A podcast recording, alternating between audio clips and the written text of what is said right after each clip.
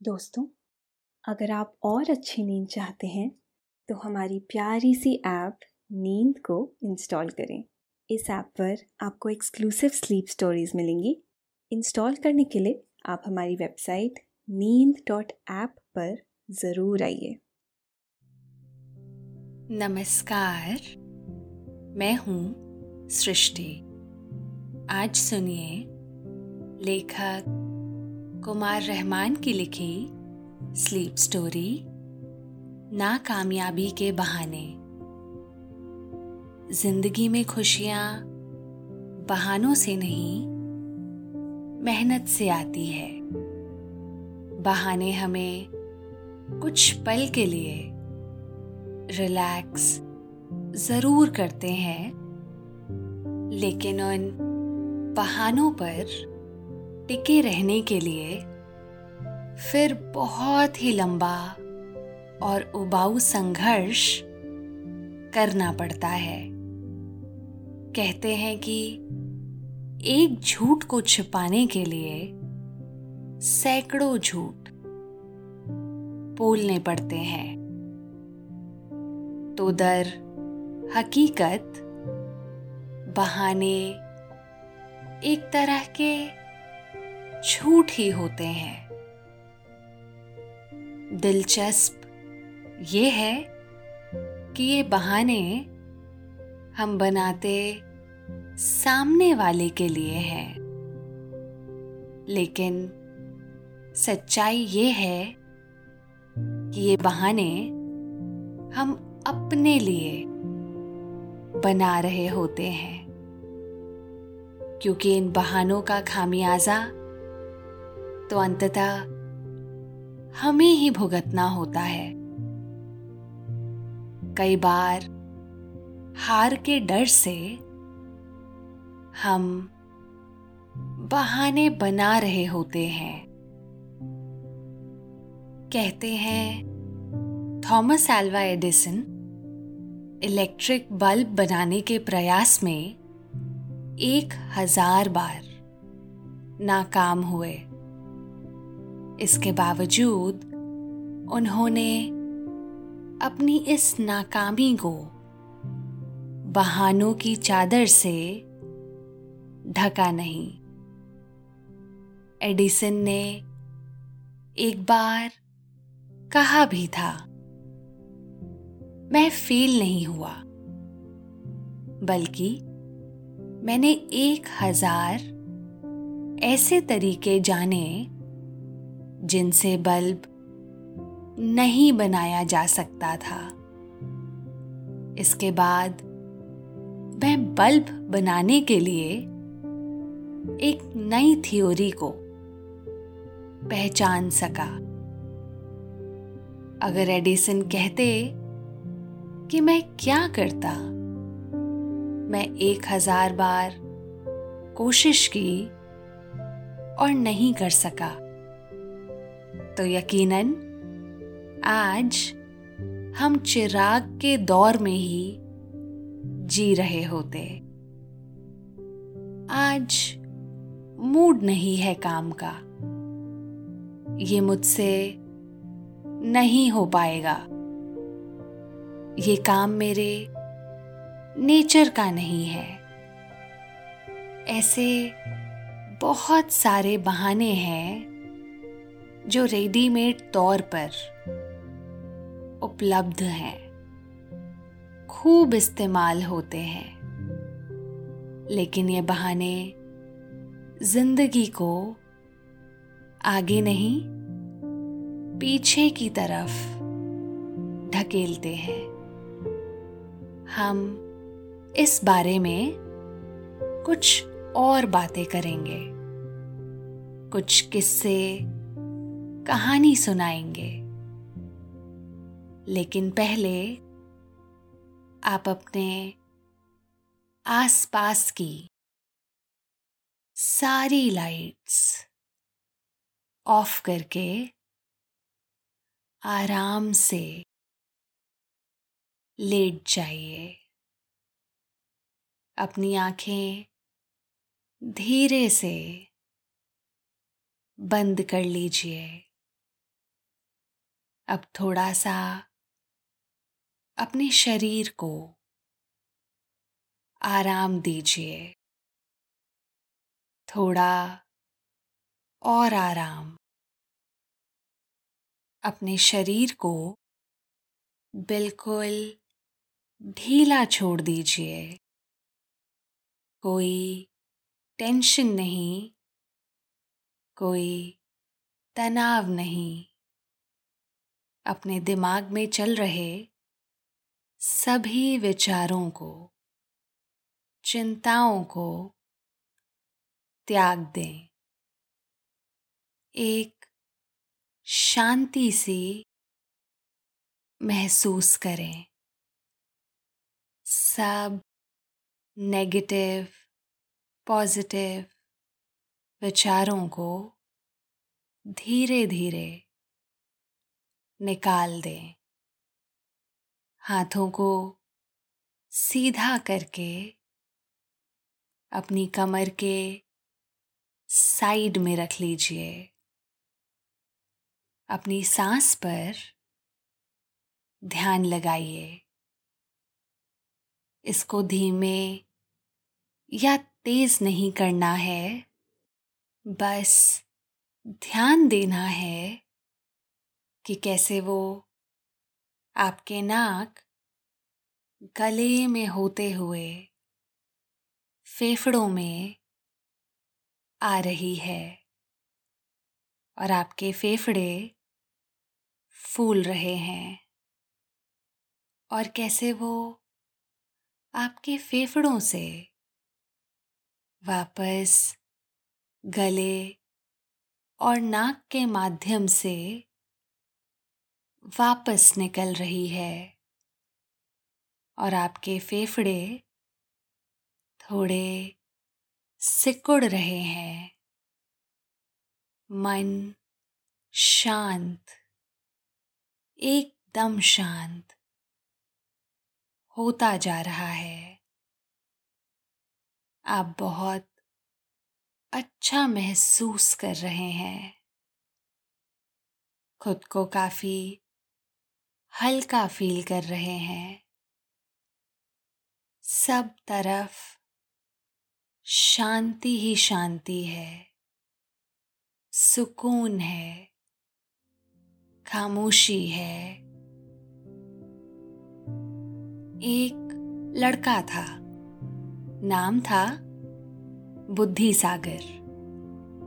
माँ बाप ने उसका ये नाम बहुत सोच समझ कर ही रखा था। वो यकीनन बहुत ही बुद्धिमान था। बुद्धि सागर अपने बाकी दोस्तों की तरह ही होनहार और समझदार था। लेकिन बुद्धि सागर अपनी बुद्धि का ज़्यादा इस्तेमाल बहाने गढ़ने में किया करता था। सुबह होते ही सबसे पहले तो वो स्कूल ना जाने के लिए बहाने गढ़ने में अपना दिमाग लगाने लगता।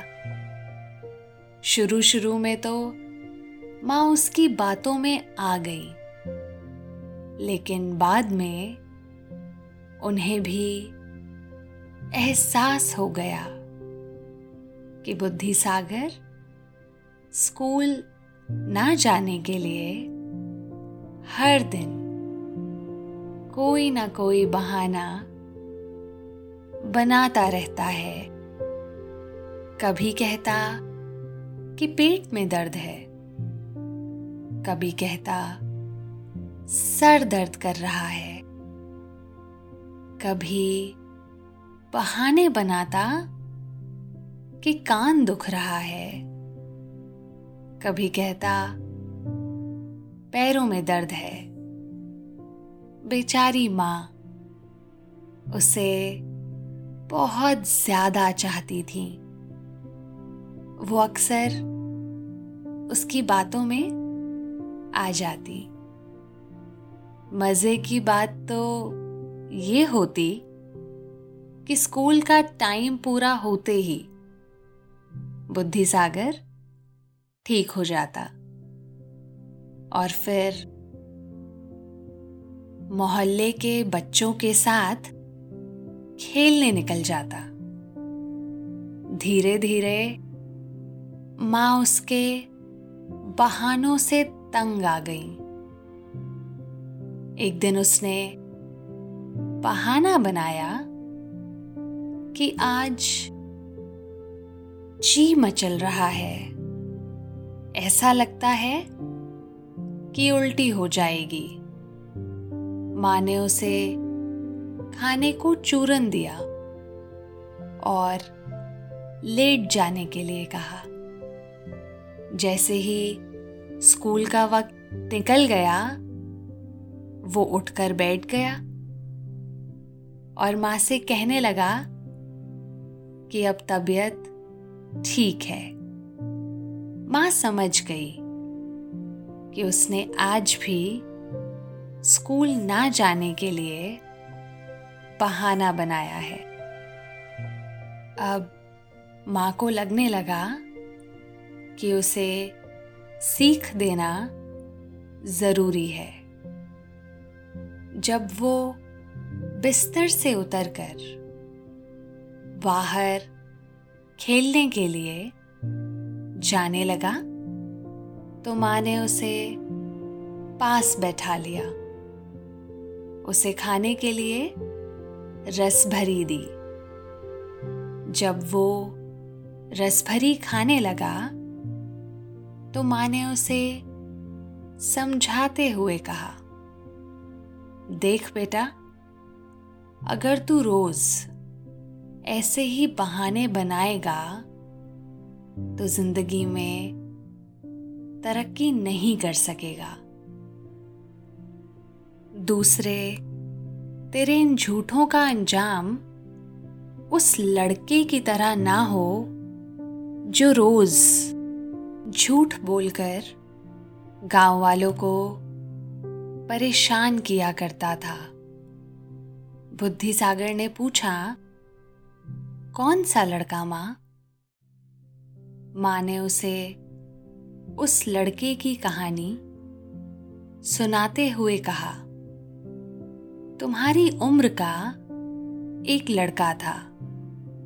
वो चरागाह में अपनी भेड़े चराया करता था। वो एक ऊँचे टीले पर चढ़कर बैठा रहता और भेड़ों की निगरानी करता रहता। उसकी ज़िंदगी सुकून और आराम से भरी थी। एक दिन उसके दिमाग में शैतानी आई। उसने ऊँचे टीले पर खड़े होकर ज़ोर ज़ोर से चिल्लाना शुरू किया। अरे बचाओ दौड़ो। भेड़िया मेरी भेड़ों को लिए जाता है। उस लड़के की आवाज़ सुनकर पास के गाँव के लोग लाठी, डंडा लेकर दौड़ आए, ताकि भेड़िए को भगा सकें। जब गाँव वाले वहाँ पहुँचे तो उन्हें देखकर लड़का हंसने लगा। लोगों ने उससे भेड़िए के बारे में पूछा तो वो कहने लगा कि वो तो मैं मज़ाक कर रहा था। लोग बकते, झकते वापस लौट गए। लड़के को इस खेल में बड़ा ही मज़ा आया। उसने हफ़्ते भर बाद फिर ऐसा ही किया। गाँव वाले उसकी भेड़ों को बचाने के लिए दौड़े आए और लड़का हंसता रहा। फिर एक दिन ऐसा हुआ कि सचमुच एक भेड़िया चरागाह में आ गया और उसकी भेड़ को पकड़कर ले जाने लगा। लड़का ज़ोर ज़ोर से मदद के लिए चिल्लाया, लेकिन गाँव वालों ने सोचा कि लड़का बदमाशी कर रहा है, इसलिए कोई भी उसकी मदद को नहीं आया। और भेड़िया उसकी भेड़ को पकड़ ले गया। कहानी खत्म करने के बाद माँ ने बुद्धि सागर से कहा, तुम्हारा हाल भी कुछ वैसा ही है।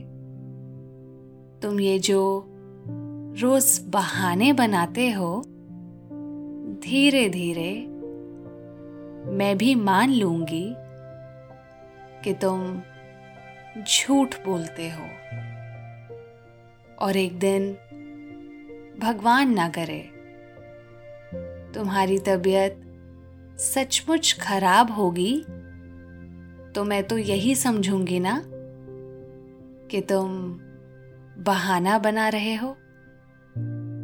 माँ की बात का बुद्धि सागर पर असर तो हुआ, लेकिन वो वक्ती साबित हुआ। नतीजा ये निकला कि अब वो तबीयत खराब होने की जगह कुछ दूसरे तरह के बहाने बनाने लगा, जैसे कि वो घर से स्कूल के लिए जाता और फिर लौट आता। कह देता कि आज कॉन्डोलेंस हो गया है। आज क्लास टीचर ही नहीं आए। बुद्धि सागर के ये बहाने सिर्फ़ माँ से ही नहीं थे, बल्कि वो स्कूल में भी ऐसे ही झूठ बोलता रहता। होमवर्क पूरा ना होने पर अजीब अजीब बहाने बनाता। कभी कहता, कॉपी का वो पन्ना बकरी खा गई। कभी कहता कि कॉपी बारिश में भीग गई। कभी बताता कि कॉपी लाना ही भूल गया। कभी बताता, स्कूल में किसी ने कॉपी निकाल ली। उसके इन बहानों से जब मास्टर साहब खामोश रह जाते तो वो इसे अपनी सफलता मानता और मन ही मन काफ़ी खुश होता। उसके इन बहानों ने मास्टर साहब को भी आदि बना दिया था। नतीजा ये निकला कि धीरे धीरे उन्होंने उसे टोकना ही छोड़ दिया। बुद्धि सागर का जहन अच्छा था, इसलिए वो हमेशा बेहतर नंबरों के साथ पास होता गया। और फिर एक दिन उसे एक कंपनी में नौकरी भी मिल गई। कुछ दिन तो सब कुछ ठीक ठाक चला। फिर बुद्धि सागर ने अपने दिमाग का इस्तेमाल रोज नए नए क्रिएटिव बहानों को तलाशने में लगा दिया ऑफ़िस देर से आने पर एक से बढ़कर एक बहाने बनाने लगा। कभी बताते कि एक बुज़ुर्ग की मदद करने लगे थे, जो रोड क्रॉस नहीं कर पा रहा था। कभी बताते कि माँ की दवा लाना ज़रूरी था। और वो दवा कहीं मिल ही नहीं रही थी। इस वजह से कई मेडिकल स्टोर के चक्कर लगाने पड़े। कभी बहाना होता कि घर की लाइट में फॉल्ट आ गया था। घर में पानी ही नहीं आया। लाइट ठीक कराकर फिर नहाकर आ सके हैं। आखिर में मुँह को थोड़ा सा लटकाकर दुखी मन से जरा धीरे से कहते, चाय तक नसीब नहीं हुई सुबह। एक बार तो गजब बहाना बनाया। कह दिया कि मेट्रो के डोर में फंसकर जूता नीचे गिर गया। ऑफ़िस आने से पहले मार्केट जाकर नया जूता लिया, फिर ऑफ़िस आए हैं। मज़े की बात ये रही कि जूते की रसीद भी दिखा दी। देखने वालों ने ध्यान नहीं दिया कि उस पर डेट एक दिन पहले की पड़ी हुई है। उनके नित नए बहानों का नतीजा ये निकला कि बॉस सहित पूरा ऑफ़िस ही उनके क्रिएटिव बहानों को एंजॉय करने लगा। और नुकसान ये हुआ कि उनका इंक्रीमेंट लगना कम होता गया। उन्हें कोई टास्क नहीं दी जाती थी। और अपना होनहार और जहीन बुद्धि सागर की बुद्धि बहानों की क्रिएटिविटी में फंस कर रह गया।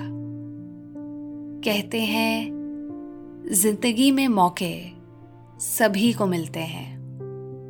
कुछ उन्हें पहचान नहीं पाते। कुछ बहानों की वजह से उन्हें अचीव नहीं कर पाते। और कुछ उसे चैलेंज की तरह एक्सेप्ट करते हैं और सफल हो जाते हैं।